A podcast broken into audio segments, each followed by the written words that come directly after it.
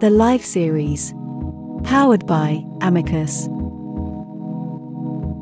With your host, Heather Story.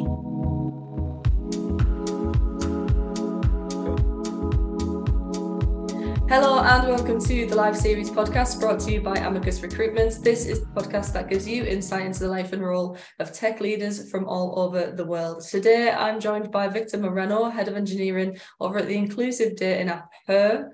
Thank you so much, Victor, for coming on. How are you? I'm fine. Thank you very much for having me. This is uh, very exciting.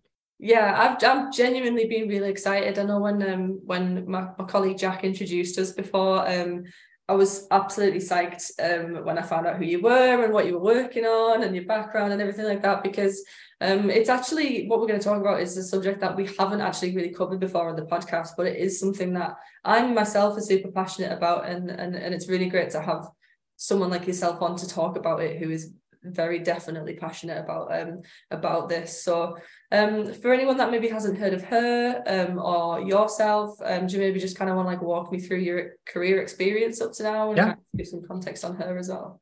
Yes of course. So i'm gonna start a bit with myself. So um i started like um, many of us in in leadership position as a software developer. So i started my career back in spain in the uh, around 2007 or so. Um, you know the usual i was like a, a, nerdy kid. I love machines i love computers so that naturally led me to pursue education on that. Um, so i started my career in spain um, went to uni learned a bunch of things um, tried to work out um, life in spain.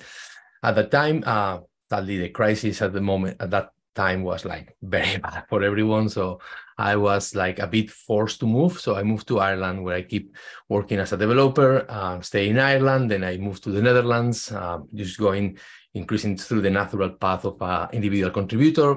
In Netherlands, I worked in social media and agency world for a couple of years. And after that, I decided to uh, move to London uh, because Netherlands is a great country. It was amazing. Uh, the language barrier was a bit of a always a, a thing, but also I had an, amazing opportunity uh, to come to work in London in a company uh, that there were at the time 20 people. Uh, so I was part of the very initial um, engineering team.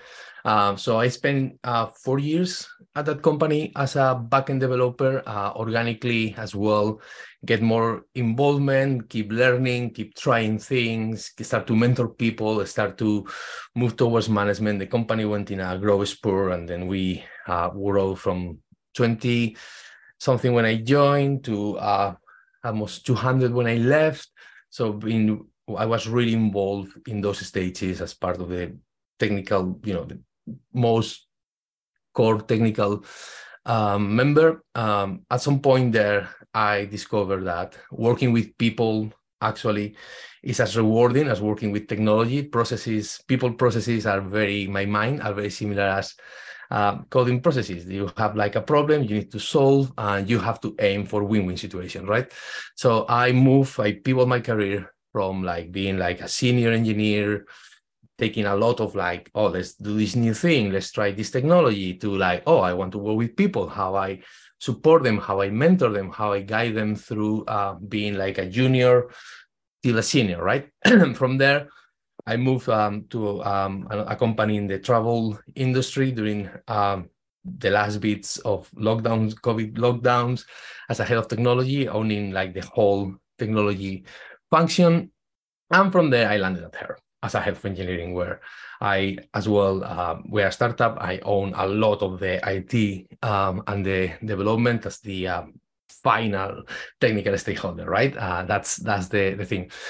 So for who does not know her, so we are a we are a dating app for uh, queer women. Our mission is to connect every uh, queer women, non-binary, gender folk, uh, trans, um, questioning women in the world to help them to find love and connection. So that's us. Uh, we have a very hard stance on diversity, inclusion to generate safe spaces. And the thing that that made me move to to the company, um, I mean, I would say that that's kudos to Robin, to the CEO, uh, because she has a great a great ways of doing things.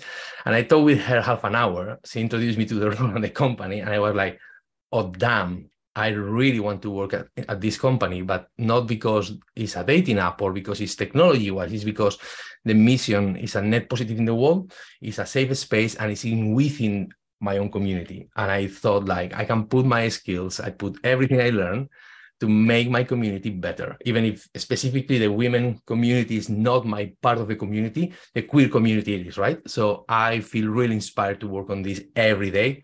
Give me great joy to talk uh, with people randomly like, oh, you work at her.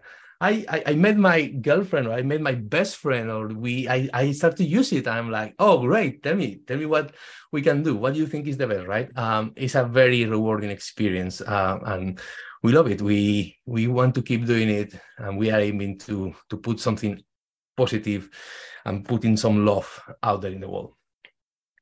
Yeah, I mean, it's. I was really excited when I found out about her, um, and then even more excited when I found out that you worked at her, because um, it was something that I've come across as well, um, in in, in my life outside, um, and it's and it's definitely something that is it's it's kind of one of those products where you kind of feel like it how is this not already around like because you've got all these kind of like mainstream um like other kind of queer apps as well for like like Grindr for example or things like that and but there's never really been a predominant one specifically for queer women so it's such I mm-hmm. fully agree with you I think it's such a, an interesting um and really useful product and it must be great to feel like you are really contributing to your own community like that mm-hmm. I think that sounds really brilliant so yeah. um presumably her has grown a significant amount um mm-hmm. and it's it's it feels like it's definitely a brand that i'm seeing a lot more of kind of everywhere really um yeah. but presumably you're kind of in charge of, of the hiring side um of, of mm-hmm. a lot of it so talk me through kind of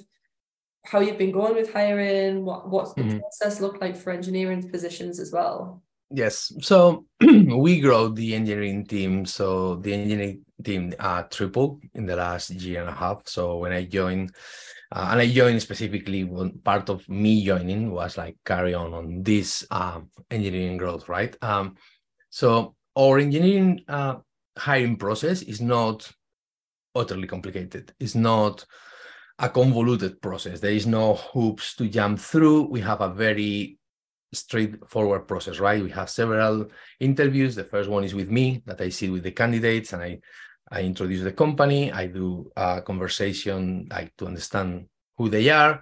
Um, then it's a, it's a, a, technical test when someone of my engineers later join to the brief on the test and talk about the presented solution. Um, and then it's like a couple of rounds to meet the team, right? What is different is like um, we we do a lot of what uh, I I call uh, or the industry call like a value alignment during the the interviews. And as being um, an app that we pride ourselves in being a safe space, one of my guiding like my guiding principles for interviewing is making sure people is walking an interview knowing that this is a safe space. This is like so it's not an interrogatory. I'm not here to get a gotcha or you don't know this or you don't know that, right? It's a, especially to get to have enough to know them and for them enough to know us about our culture, how we operate, what our stances in, in queerness, where we move, right? And try to get the best engineers. Um, and I have like I have like a very common approach to to hiring. I really enjoy it. I really it's, it's tiring I mean, when you interview like 20 candidates or 30 candidates in a couple of weeks, right, or in a, three weeks, it's, it's, a tiring process, but I really enjoy it. Um, and the thing is like how we make this, um, making sure it's a safe space, right, is with this set of behaviors. So I, I, I, I will say that I do not uh, sign on um, as an openly queer person in my day-to-day life to everyone. I do not hide it.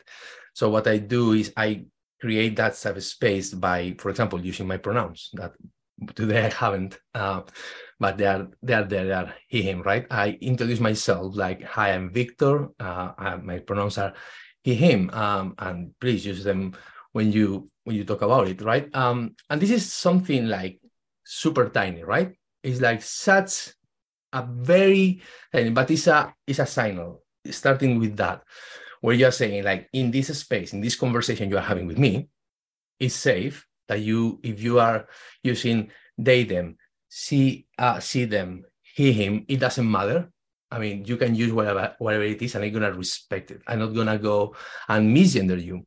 I'm not gonna go and ask questions about why you use those. Right? I will take them, and I will keep using that, and that create um, a space of um, a comfortable space to start to present what we believe. I mean, it's not a PR tactic. It's not like a, oh, look how good are in diversity. It's really how we operate. Um, more things I do. Um, I believe that leadership is all about uh, being useful and, and supportive, right? So usually my interviews, I always have a space for questions, and I have like a very uh, wide transparency policy. I don't believe questions are um, not to be asked. I mean, can be whatever it is, from what is the salary bracket that I will tell them gladly to um, what you what do you do in your socials with your team, or how how what will happen if I fail my onboarding, right? Um, there is no no limits unless it's legally binding. These kind of things that you always have to think as a leader. Uh, and I, I made that clear as well that you can ask whatever. Um, and usually conversations goes by the social aspect of it. I like to put like a couple of minutes to ask them like, how has been your day? Or because in the past, right, if you think about office office recruitment, you can always start the interview like, how was your commute here in London, right? And people say, oh yeah, the central line today was like, oh my god. In the remote, it's like, how has been your day? Or you know, how was like uh, last the weekend? So you give a bit of space as well, because recruiting is a very stress, stressful process for candidates, and there is no reason to make it more. So, giving that easiness, create that safe space where they can share as much as they like. And I will maybe share back when they are like, "How was you?" Like, "Oh, it was great. I went to, I went to shopping with my husband, and then I came back, and I'm just doing this now, right?" Um, so that gives a sense of comfort. It gives a sense of safeness uh, that I think is very good and in, influence a lot the uh, perception that the candidates can get of the company and the culture from the very start. So even if they don't get hired or decide to move on in other things, um, I like to present the things as they are. And this is actually something that we do internally. We talk a lot about ourselves and we talk about what we do, and we aim to create the safest space we can at any given moment. Yeah, you've kind of segued me perfectly into into kind of the next thing that I wanted to ask you about, just because was, with with with a company like her, um, with such strong such a strong ethos um, and such a lovely ethos as well. I should add that it's essentially just the point is to make people feel super safe, um, and it's a super friendly kind of environment. And it's and I think that is something that just what you touched on there of making people feel safe kind of instantly as soon as you can within that interview environment is, is kind of a, an interviewing skill that's overlooked probably because mm. it's probably like not really at the front of a lot of people's minds to make the candidate feel massively comfortable because you just kind of assume that they're not going to be comfortable it's an interview right but it's yeah. actually if you can actually make them feel a little more comfortable it's actually really valuable for what you're going to get out of them in that interview as well i know it sounds kind of obvious but it's a, it's definitely um, not talked about enough, I don't think. Yeah. Um, so what I was going to ask you there was um, how, again, her has such strong values. Like, how do you kind of instill? How do you communicate those to the candidate in an interview? Yeah, I, I walk through them. I just make it plain. So you have we have our core values, right? Um, that they are like, and excuse my language, but one of ours is like gets it done. That it does not mean that we are gonna do things wrong. It means that as a small smallish startup, we need to be strategical and effective in doing things, you know, and there's times where you're going to have to roll your sleeves and do things. I do this as much as I can as when it's needed, right? So I talk to them about it. I explain, uh, gets it done. I explain our value better together. We believe in collaboration. We are a fully distributed company and that has its own challenges itself, like asynchron- asynchronity, like time zones. So for example, uh, my team, my whole team is in the States and Latin America. So I work these uh, central hours, right? So we need to be really effective in being better together. And it's not doesn't mean about the collaboration, but as well the small uh, acts of kindness of like having a coffee over Zoom and talk about things that they are not work to learn about your colleagues. So by collaborating, by talking, by communicating, getting everyone better, and the third and the third one is um um sorry sorry. It's, that's okay. like uh, I sorry it was like I was like in my mind um get it done better together and be real. I was like looking for the word they became sorry they came in Spanish. Ser, ser, ser mejor. I would not have but, but you could have said it in Spanish. That's all right. Um so um be real right? Uh so and the be real is what I think in my opinion, is probably one of a, of a stronger uh, value. Because being real it goes around a lot of things. So from being yourself and probably uh, uh today i'm i'm wearing like a, a t-shirt blue t-shirt with a unicorn on it right? That anders anders says it's not a unicorn actually it's a horse with an ice cream on their forehead. And anders says like you can be whatever you want right uh, silly t-shirts is one of my ways of be. I love them. I I love them. I have a lot of them. Uh, and sometimes in in in the office, uh, in the in the company culture, like the professional culture, this is frowned upon. Uh, I found this in some degrees, even in, in great companies. Uh, but for example, this is one of my ways of being real. I a very serious person when I need to be, but in my day to day, I'm towards the more funny and silly things. I'm I like to joke. I'm very positive. I'm sometimes extremely optimistic, right? So being real is presenting yourself as you want. In my case, it's like my funny t-shirts. When it's summer, my uh, my tank tops with as well with printed funny jokes. Uh, being open, talking with people, finding those times to connect, and so on, uh, and presenting myself as well as I like, right? But also it's about being real with each other when the things are maybe not looking as good. Um, so being able to come and give feedback in a way that is accepted, is consensual, and is constructive, even if the feedback is not good, right? So be real encompass all these things that when you combine them with better together and gets it done, create a synergy of I hate that word, so corporate, but I cannot think about it. Create a synergy of uh, a chain effect, right? Because you are trying to do really effective things, trying to innovate, trying to push forward to achieve those mission of love, and then you want to be with your team and be the best team uh, team member, and then you want to be yourself. You don't need to hide it, literally.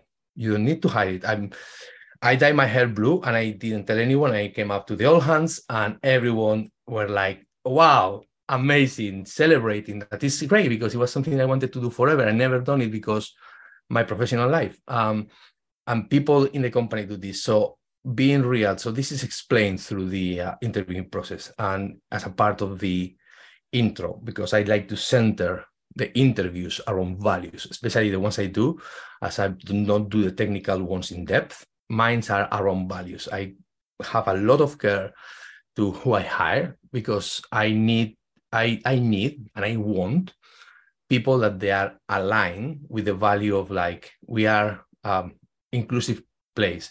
We are a place where we are uh, not judging people that where mistakes are recognized, owned, and try to and avoid it in the future. Where we give feedback every week to everyone you talk with. You're gonna get feedback very respectfully, constructive, good, bad celebrations, right?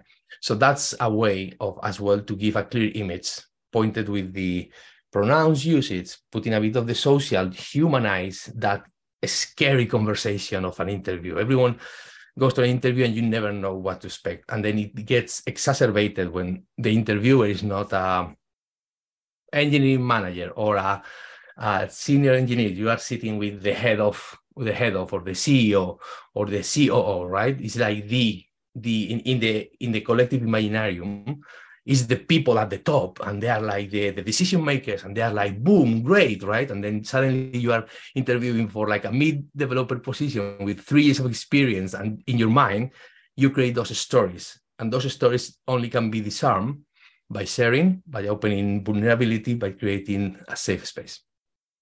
I absolutely love that. Um the simple yet really complex point of just humanizing the interview process and just kind of making yourself more approachable in an interview. Um, and yeah, it's just such a valuable thing to be able to do, isn't it? Um, how do you how do you tell like if someone's going to be a decent cultural fit or not?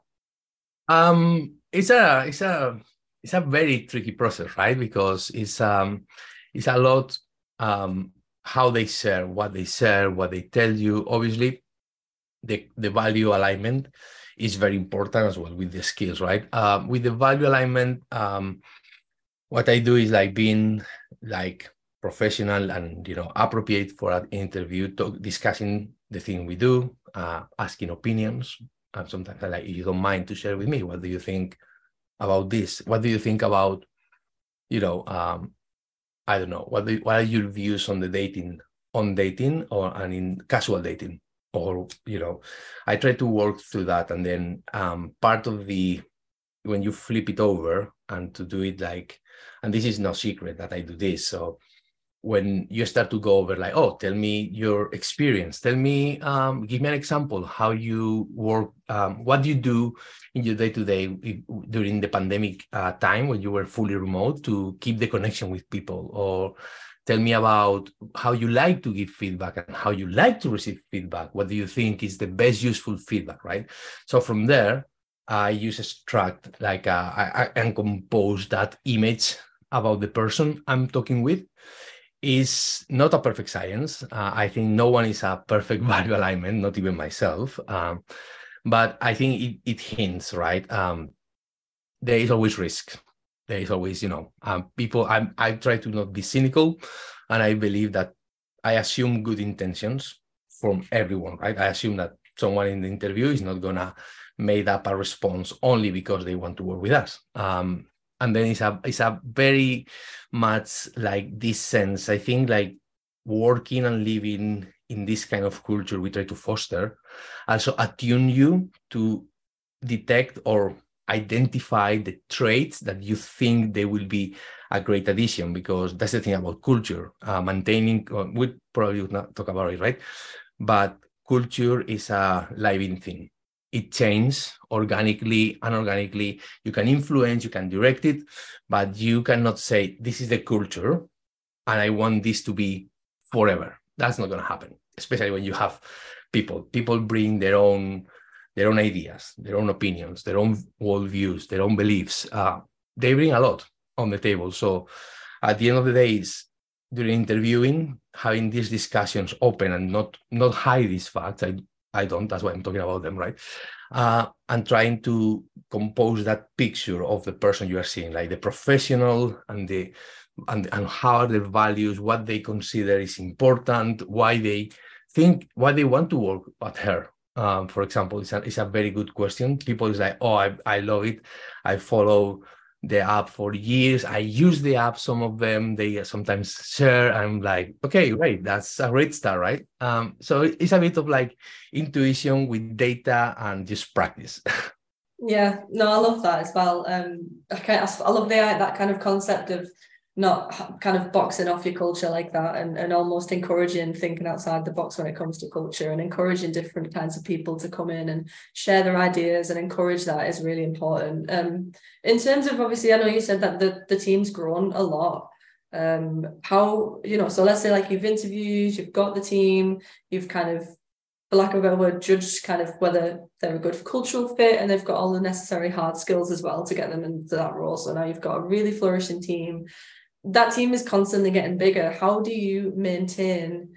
I know we just touched on it slightly there. How do you maintain that healthy culture whilst also mm-hmm. people have that kind of independence within their role too? It's um it's a very good question, right? I think um maintaining culture is like trading water. You, as I said, you can box it, you can try to, but culture is gonna evolve the thing is more that is more important is how you stop the bad influence on culture right? Um, how you prevent but talking about that we can pin on that. So how we maintain i believe as well as as culture is something as i said alive. Everyone is part of it. So the way to keep the you think let's talk about like mainstream culture at her right is all these things i've been describing so that mind stream, that stream has like a, a direction. It has evolving in time, change, experiment with it, right? But I think that when you are um, a, a senior leader in an organization and you are committed with like the mission, the values, and the culture, the only way that you can really help to maintain it is living that culture truthfully and just displaying it, displaying how you expect, how you want, not expect, expect will be a very harsh word, how you want everyone to maintain this culture. How? I message people, I ask them questions about how they're doing. I I outside like the work things during work hours, like, hey, how was the other day? You went to this appointment. You told me, or uh, you mentioned that you were doing this. How that went, went, or I saw these things you've been doing, and it's great. So the thing is, the only way to maintain culture is first of all being living it by and by living it with the rest of the company. At the end of the day, you cannot be sitting in your ivory tower of like uh, high level, you know, like senior manager and say like, oh yeah, yeah, all of you be better together, but my calendar is full. Don't don't don't call me for council. Don't call me for the Friday fields or don't, you know, it's like you have to be aware of your time and how you allocate, but you need to make the space to do that. And that has the effect, right? When you are surrounded by people that they are very uh, alike in the ways of thinking of culture, that instills the example because like it or not when you are like a manager and you are supporting people you instantly became an example so your good behaviors will be will be appreciated and your bad behaviors will be replicated if you have them so it's important to do that right um and then it's um is that living that being an example trying the best? And talking about it as well talking about hey i noticed that we haven't done this for a couple of weeks. What what what is that? Why we are not doing this? We were doing this. What what changed? What happened? Being inquisitive being a bit like always nurturing that that conversations.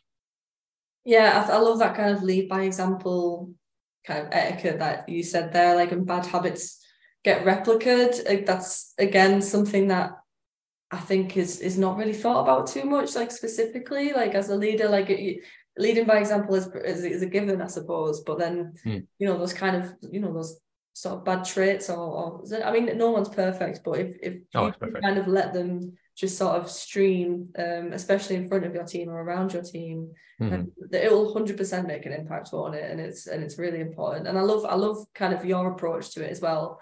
Um, I know that obviously it's within a, a community and within a, a product that you genuinely feel passionate about. So it's almost like um, it's going to be kind of it sounds like it's coming really easily to you, for lack of a better phrase, to to really live that culture and breathe that culture, which is really inspiring. Um, mm-hmm.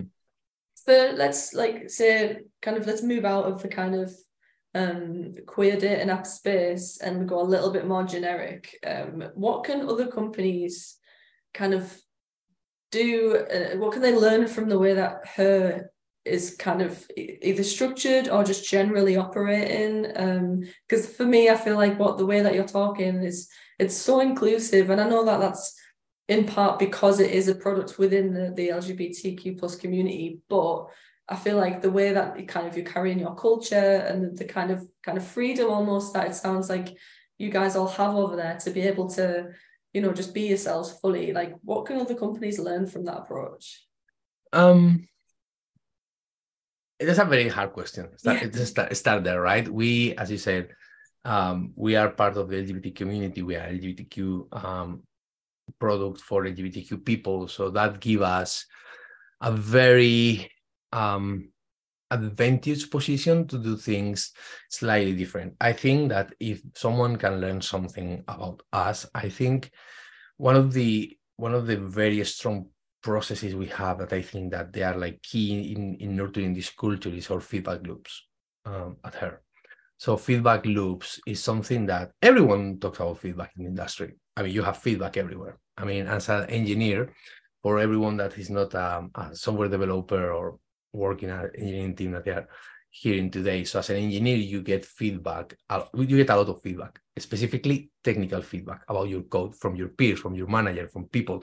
Like, oh, I saw your pull request. That is the, this code that you open right when you finish the work. Like, hey, this is my code. Can someone get take a look and make comments? And people go and say like, oh, that you did there is actually not the best way because blah blah blah. So you get this feedback, right? Um, and companies they try to have like strong feedback loops um, but i found the way like um, her and, and Robyn spearhead the feedback loops is really useful in the way that you um, as part of the her team uh, any any her team member is getting regular feedback from a lot of people.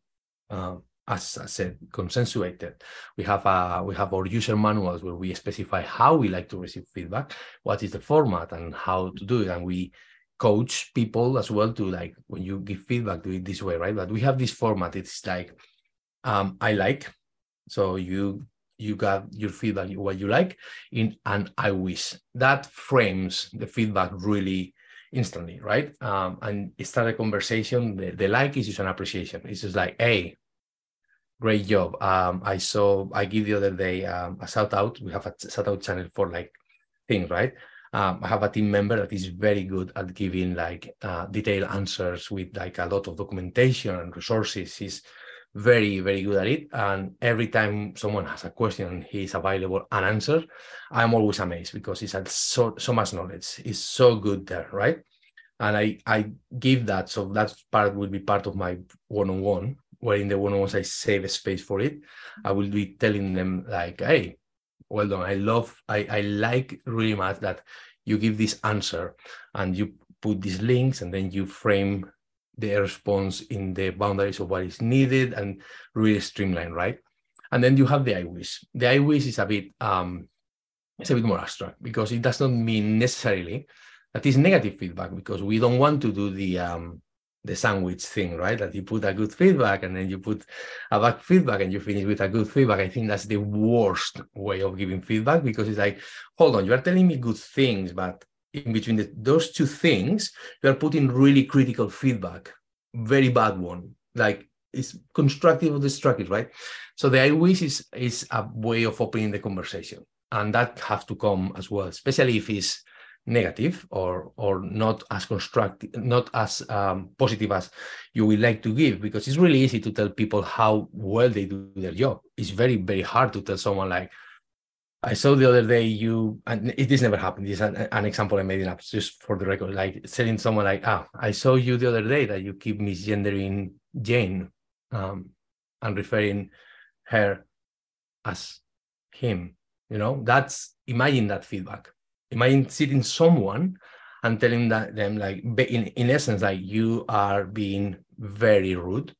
You are being very uh, you know i don't i don't know which words to use that will that will not uh, are not like very very non pg right? But that's feedback or feedback around performance or feedback about the jobs that they then made done. So the, but the thing is like the conversation about it. It's like how you enable the I wish that these tasks that should have been done by Friday were delivered by Friday and not by Wednesday because this action caused me and someone else have to move the roadmap and we have to do this. And my question is like, what is stop you from that? How I can support you to this? Is there anything I can do to help you? Because I have ideas. If you want it, I will give it to you. So that things, that feedback loop that is honest, but is supportive, because it's very unfair to tell someone like, oh, I wish that you finish the work on Friday. You know, I have to work uh, Saturday morning.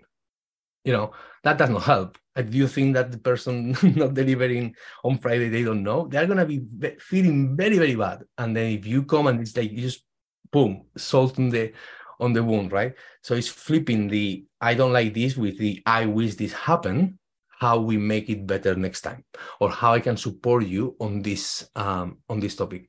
I think it's very crucial to be honest. It, it helps me a lot. It helps me personally to grow to grow a lot during this year and a half with all the feedback by my team Robyn um, everyone is being is giving me and people that i've been giving feedback for the same thing that that comment you did and these ideas we put together and these action plans we enabled and activated, they were working. They they led to an improvement, you know, in whatever uh, dimension we are talking about.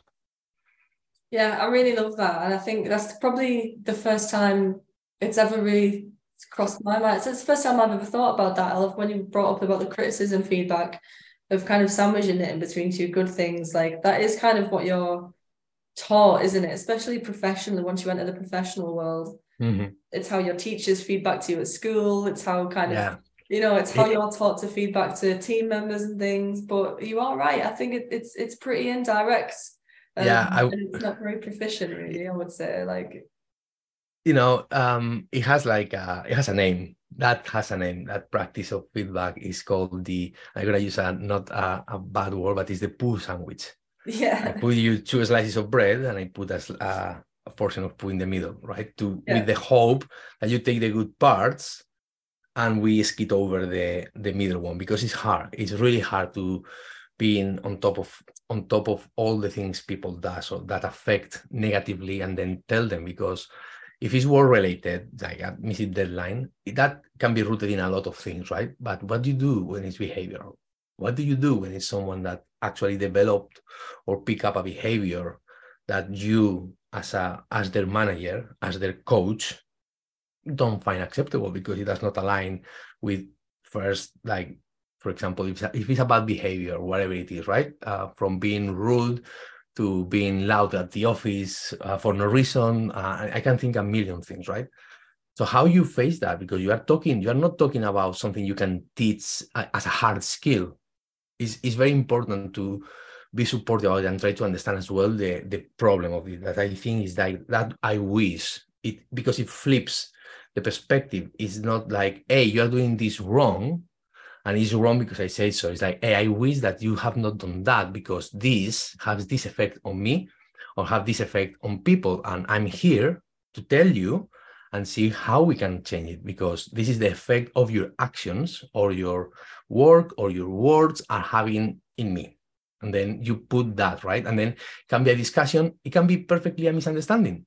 Sometimes like oh sorry someone said oh i said this but actually this is the thing and this is what i was thinking blah. and you go through that conversation that is a grow conversation for the good of the bad because no one is perfect and no one gives feedback like accurate all the time you can get things wrong and that's fine but the important thing is talking about it to break those stories as well because it's the stories in your head right if someone said something that you don't you misunderstood understand the story in your head is like oh this person is saying this. What else they are saying? Or what did they say that you keep that story in your head? And those stories goes and goes and goes and goes until you put them in the open with the other person and you close the gap to see what part of the story is actually true. What was like your mind just spiraling with like humans do right?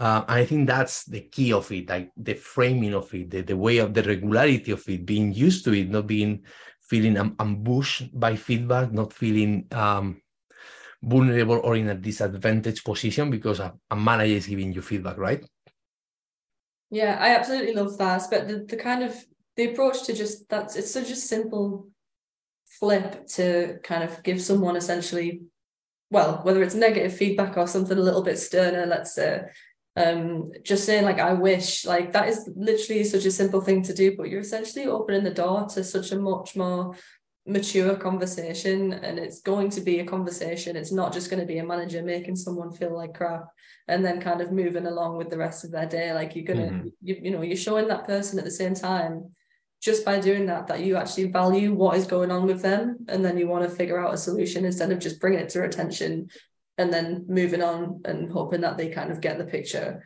like you Yeah. actually want to find out um and then also like if you're saying like I wish because like you said it, it's letting them know that like it's affected you then you're putting the responsibility on them to change it without just saying change it like it's like if you really care like if you really want this team to work if you want to you know be productive for the company like you're gonna you would change this because it's affecting those around you like it's not Yeah. just about you misbehaving it's everybody else's kind of Exactly. priority to work.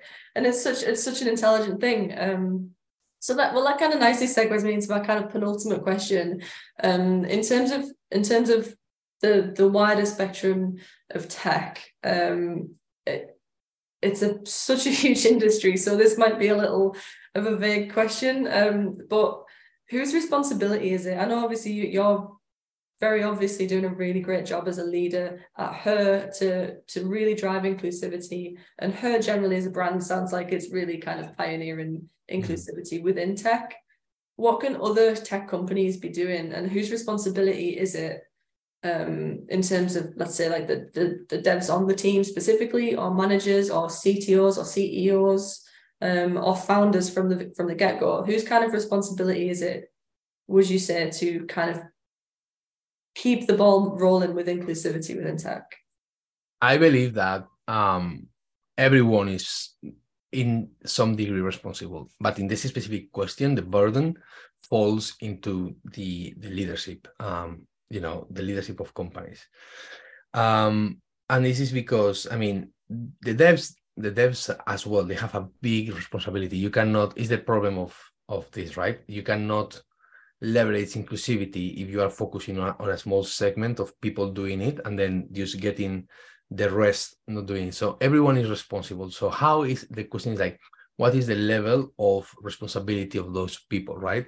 As a someone in a in a managerial position, right, in a leadership position, I have uh, I have a responsibility to make sure that I promote inclus- inclusion, inclusion and diversity and equity, right? To be to create opportunities, but also the devs, the devs, uh, content, marketing, growth, whatever it is, they have the responsibility as well. Because I can be all the inclusive I want, you know, or I can be all inclusive I can be, but if that does not trickle down or the company and not trickle down actually that the company is not supporting that inclusivity from the uh, from the rest of the of the verticals in the in the business inclusivity will fail because you will increase inclusivity in the hiring pipeline you will have more women more people of color, more uh, neurodivergent uh, persons coming through, and then they will find that actually the environment is not good for them because the rest of the team is not inclusive. So it's important that this uh, responsibility falls through all of us, of us, you know, in different measures, in different uh, aspects. But at the end of the day, if you, for example, have um, have hired someone that has uh, is neurodivergent, they're in, in the spectrum, right? Um, you do the interview process, you will ad- adjust the interview process for them, obviously. And if you are not doing that, that you can you can get that learning. Just ask the people if they want to if they want to disclose and make sure you do things right. But then you have to make sure that uh, you cannot go the team and announce the people that hey we hire someone neurodivergent you know it's like let's make our best. But the team needs to care enough to get to know this person you know to be able to be inclusive with them that do not treat the, the, the difference and the diversity as something that has to be slot in in a place that it does not fit. It's more of creating the space for them to fit in as they as they want you know in within obviously their their professional role but as a person and it's again back to humanizing everything um, companies are companies i do this a, lot we, companies need to um, make money because everyone needs to be paid. You know, we we we do this. I mean, we charge our product so we can keep doing it. So we can do new things. We can hire new people. We can create employment. We can support uh, the community. But that dehumanizes a lot when you talk about business. So the inclusive approach, I think, is a is a mere question of humanity. You know, the responsibility I have with inclusion, it will be higher and it has to be measured with a higher standard probably in terms of like because I'm in the front door telling people yes or no that you enter, you don't, you don't, you don't, right?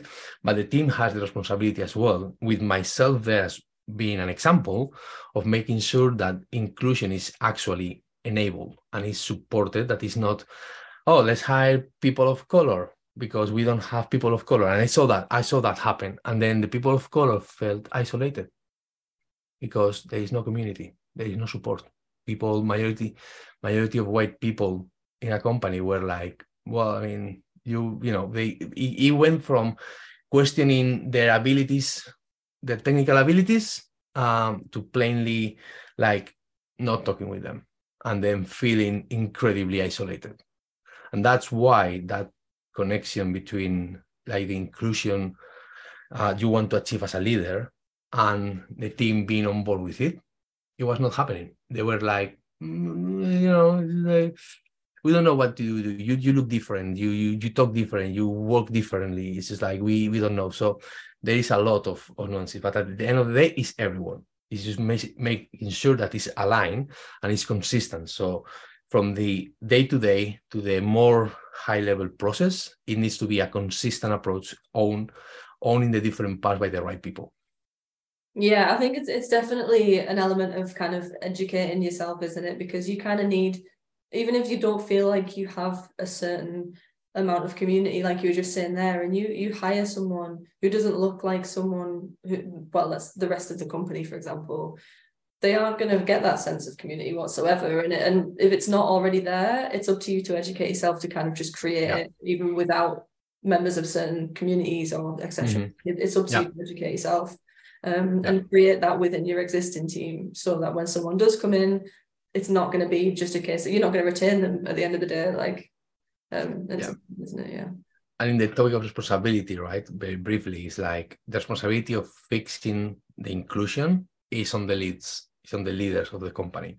Um, my partner, my husband is Vietnamese, so I've seen this in action. I've seen a very uh, like how he felt like uh, in the UK, for example, in several companies he worked for in marketing, uh, he didn't feel represented in the company because it was like one Asian person and the rest of the team they were like British or European, and where people were like uh, welcoming and nice. They were, it was nothing nasty, but it was at times he was like, oh, they were asking me about this, and it's they made an assumption because I'm Asian and they expect that I was you know, uh, from a certain country where I'm not. And they, instead of asking, you know, the, the assumptions, it's like because the incl- inclusion problems runs actually not in the big thing. It's very rare to see hostility or plain racism, but is the microaggressions, right? And it's like the, the responsibility of the leader is identifying those, knowing where they can happen and educate, as you mentioned. That's a very good point. Like educate everyone, yourself included, and you're first. So you you do the work, you walk the walk, you know, and then you go to the team. It's like, oh, we are gonna we everyone we are gonna talk about this, and it's not need to be like, oh, read this book about being inclusive and don't do microaggressions. But it's like we are gonna learn about these things and we are gonna talk about this topic. What do you think about this? Right? There is a way of educating that does not feel uh, unorganic, and this is like all these things. It's a lot of it's a lot we can talk. We can talk about hours about this topic. Sorry. No, it's fine, and, I, and I'd, I'd love to do that. To be honest, um, I think the, the, the bringing up the the is, those especially the, the the micro almost kind of that, that you would think that uh, there's a defense almost isn't there of like oh well it was an accident and you know you, you don't kind of think that mm-hmm. it's going to affect them or uh, and it's just like you said assumptions um, that people probably don't even realize that they're making. Mm-hmm. Um, yeah. If it's brought up to you, then you have to change that. There is no defending that by being like, oh, I'm sorry, it was just an accident. Like, I won't assume. Now, I know, so like, there's no brushing it off. Like, you have to change that about yourself. Um, mm-hmm. and then other people will follow suit as well. Yeah, um, exactly. It's definitely a full episode in its own. So um, I'd love to get you, love to get you back on um, and see how her's doing um, and down the line. Um, so I've just got, I've just one, more, one more question for you, Victor, um, and that is, what what advice would you have for someone who's who's looking to be in a similar position to you? I think the advice I have is um, be as human as possible. Don't be afraid of saying like uh, i don't know this or uh, or today i'm not to work because i'm not feeling great. I think like if you want to be an effective leader you need to be overall a human. You need to be approachable and you need to be sincere uh, with yourself and with everyone around yourself. Um, and for that you need to take the steps of taking care of yourself. Um, my views on leadership, as I mentioned, they are not like, oh, I'm telling people what to do, because that's nonsense. I hire really intelligent people, really skilled, skilled people with a lot of experience to do something I cannot. Right? Why will be telling them, oh, do this now, do this that, right? It's that's not the point of leadership. The point of leadership is bridging the gaps between like how the people executing over the plan how they can learn about the wider things, right? Telling telling the story where the strategy is going.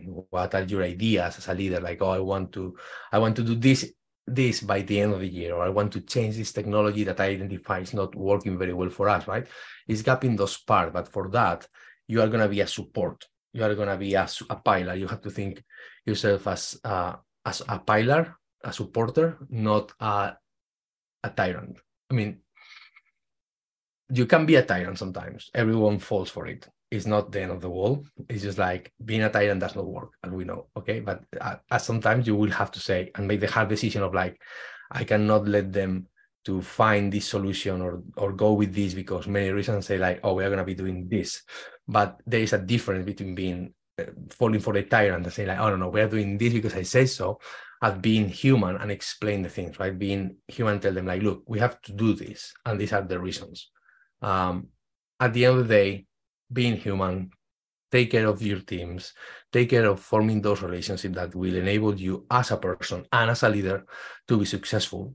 And be honest and take care of yourself. Um, this is a hard job. Everyone, uh, everyone wants to be like the boss. Um, everyone wants to be, and it's admirable, and it's really. I will encourage everyone to pursue it and work towards their goal. Right? uh, what we usually miss when we are like in our like early years, and I realized this couple of years back, is like actually you you you have a story in your head, right? That the the CTO is not is not in the office every day and he's in a talk and he's doing this, but it's, it's a toll on it. It's a different toll.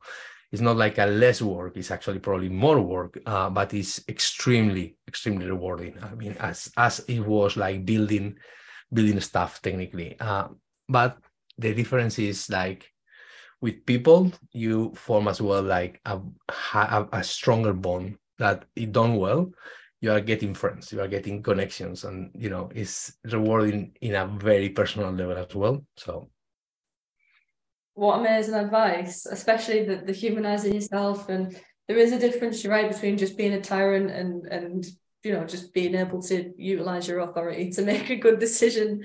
Um i think that's that's just perfect advice. So Victor, I've, I've genuinely really really like i know i said at the beginning i was really excited for to, to to learn about this subject and to talk with someone with such good experience and such involvement in the community as well um, I know you're speaking at Pride Tech uh, next month as well, so I'm, I'm definitely yeah. going to be trying to get down to that, and and and and yeah, there's definitely um, more 100% more focus on the LGBTQ and, and diversity yes. inclusion within tech. Um, and it's it's really exciting where things are going, I think, and people like yourself are obviously um, kind of spearheading that kind of thing. So it's really good to see. Um, thank you so much for coming on. It's it's been lovely. Thank you very much for having me, and I hope I see you at Pride in Tech. yeah, that'd be wicked. Um, so if you're watching on YouTube, you can hover over the logo in the corner and hit subscribe. Um, follow us on all the socials; they're all there down in the comments. Head to our website amicusjobs.com for uh, all the roles and uh, all the other podcast episodes too. They're all out there. Um, there's some really cool ones um, that we've done so far on kind of being a woman in tech and some diversity ones as well. So if you're interested in this episode, then it's likely you might be interested in those as well. So I'll drop a link down to them too. Um, Victor, thank you again so much. It's been an absolute pleasure. Thank you very much.